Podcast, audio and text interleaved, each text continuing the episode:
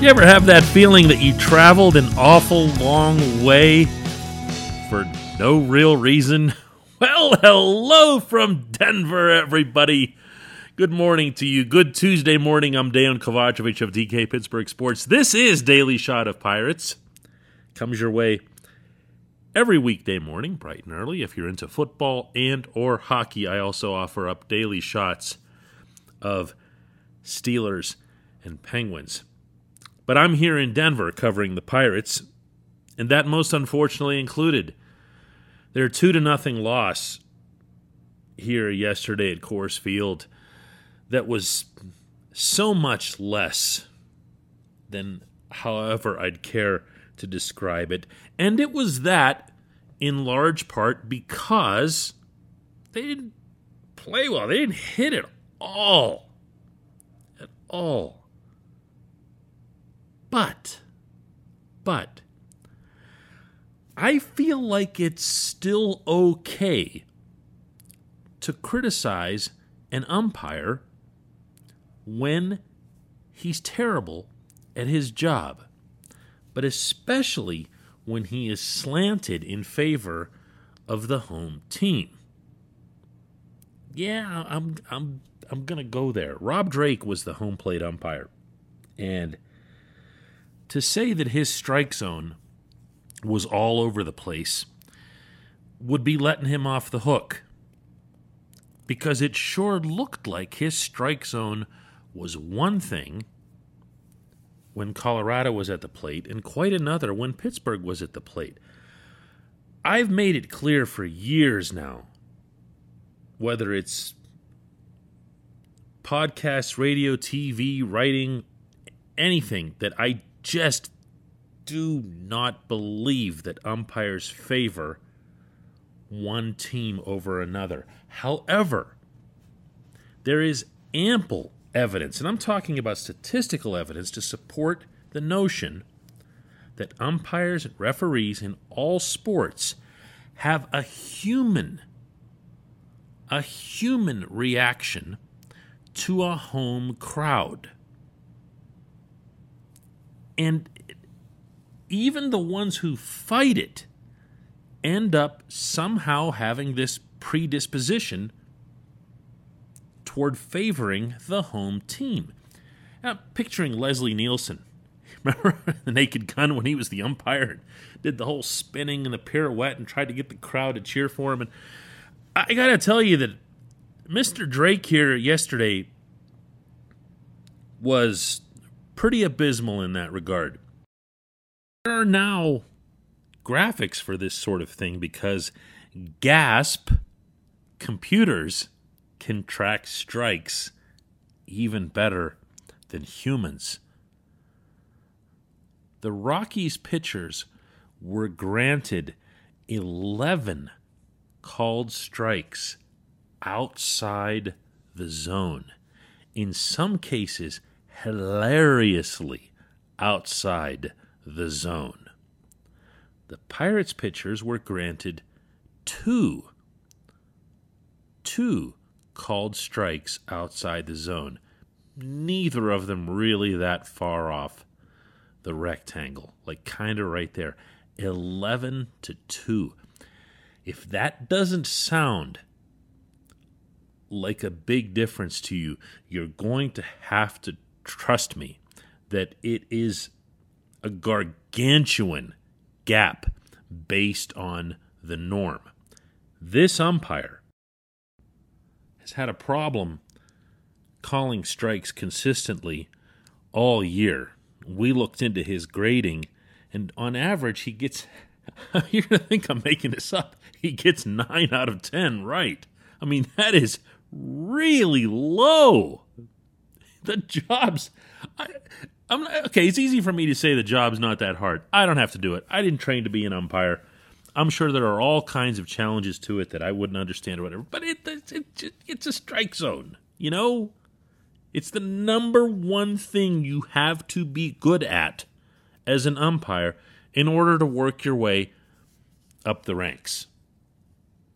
And the impact that a disparity like this has on the game is immeasurable, because I could go through every one of those pitches, meaning the ones that he blew that hurt the Pirates batters, and count the number of men on base, and then try to picture what the count would have been that would have moved towards something more favorable for the hitter, and the final score was just two to nothing. Colorado's favor, and that's that's negligible. That's like zero zero or nine nine up at this altitude. And he got away with it because that's how this goes. Umpires are human. Umpires will make mistakes because they're human, and it's just part of the game. I'm going to say again that I don't believe that Drake was sticking it to the Pirates, but I do believe very strongly that, especially in baseball, umpires have kind of a respect factor that some hitters or some pitchers have to earn.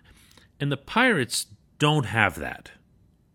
Now, on one hand, you can say, sure, that's understandable. They're the Pirates, whatever. They're in last place, blah, blah, blah, perpetual joke, everything else. twenty fifteen feels like it was one hundred years ago. On the other hand, it's just the rules, you know? I asked Derek Shelton after the game what he thought about this concept that some teams and some players have to earn strikes. Chelsea, are you a believer in general that you have to earn your strike zone with umpires? Like over time, whether it's having a great year the way Reynolds and Frazier are? Uh, I think you earn it over a course of time, but I think it's got to stay consistent. I think that's something that's important. I mean, it, it can't, you know, it can't fluctuate like that. I, I think, uh, you know, you call ball strikes, balls, balls, balls, strike, strike. So, yeah, you can kind of tell he wanted nothing to do with that, right? And he would later clarify, by the way, that he was not referring at all to the way balls and strikes were being called in this game. Okay, whatever. So I asked Kevin Newman the same question. Um, I don't feel the strike zone has to be earned. Um, I, my personal belief is that, you know, if you've played the game long enough and hard enough and well enough to get to the major league level, I think the strike zone should be the strike zone. What these guys are describing, plain and simple, is a desire for consistency. Well, that's robot umps. That's having a machine call balls and strikes. And everyone's terrified to say it because now you're be the one who breaks the ground and sets the whole thing on fire. Uh, that would not be a very baseball-like thing to do, but this isn't the answer. This isn't the answer. Rob Drake and his work here yesterday isn't the answer. When we come back, just one question.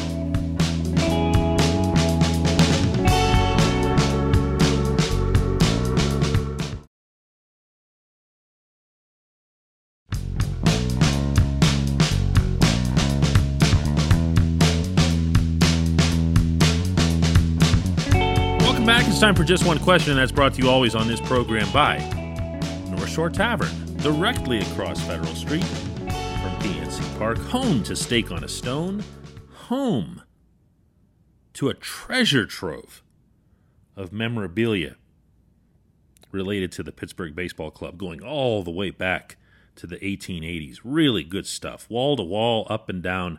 Mike Sukich, the owner of North Shore Tavern and Mike's Beer Bar right next door, takes a lot of pride in this stuff. It's worth it going just for that, but it's also a great place to catch a ball game when the club is on the road the way it is right now. Visit North Shore Tavern on Federal Street across from P N C Park. Today's question comes from Timothy Hemis, who asks, what are the biggest holes in the Pirates minor league system? Are they catcher and outfield? Mm, you know what? I could make a case for either one, Tim. And I would probably, after I made either case, I'd back off and I would say it's starting pitcher. Because, and here comes the cliche, you can never have enough of it. And it's just the truth. It's just the truth. The Pirates have a hole, to use your term, at starting pitching in Indianapolis. They have a lesser hole in Altoona, and they have stocked their better starters, as has been pretty intensely documented, with high Class A Greensboro. Now, in a perfect world, you're able to do that at all levels of the system, because if you if you can pull that off and you can find a way to make sure that you're still protecting the prospects that you need to protect on an annual basis through the Rule five draft, my goodness, what you can get in trades.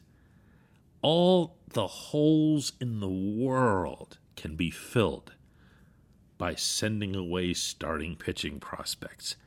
They are gold. They are baseball gold. As we have seen in the reverse, because the Pirates also try to acquire such prospects and have a very hard time doing so.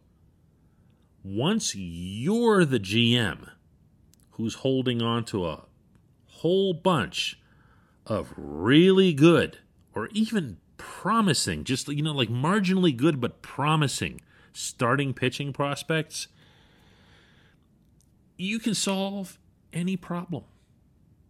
Now, going back to your question in the most literal sense, yes, the Pirates lack in catcher. Andy Rodriguez is the only significant catcher in the system. He's all the way in low Class A Bradenton. He's doing really well. He, by the way, was part of the Joe Musgrove trade, even though he came from the Mets. I don't think a lot of people recognize that that actually was a three-team trade. He's done well. That's been good. Outfield, Travis Swaggerty obviously gets shut down for the year. That's a that's a big minus. Jared Oliva's missed half the year. I don't even know how good he's going to be, but he's in triple A and should be should be Major League ready. Uh, there, there's not a lot. Even when you move O'Neil Cruz to the outfield, and I believe that'll happen, there's going to be questions about, you know, whether or not he can play the outfield. Uh, but I would put catcher, you know, in terms of biggest holes, catcher would be above outfield, but I'm still just getting pitchers. I just want pitchers. I just want pitchers. Give me pitchers. Draft nothing but pitchers every single round. And yes, that includes with the first overall pick. I appreciate the question. I appreciate everybody listening to Daily Shot of Pirates. We'll have another one from out here in Denver tomorrow.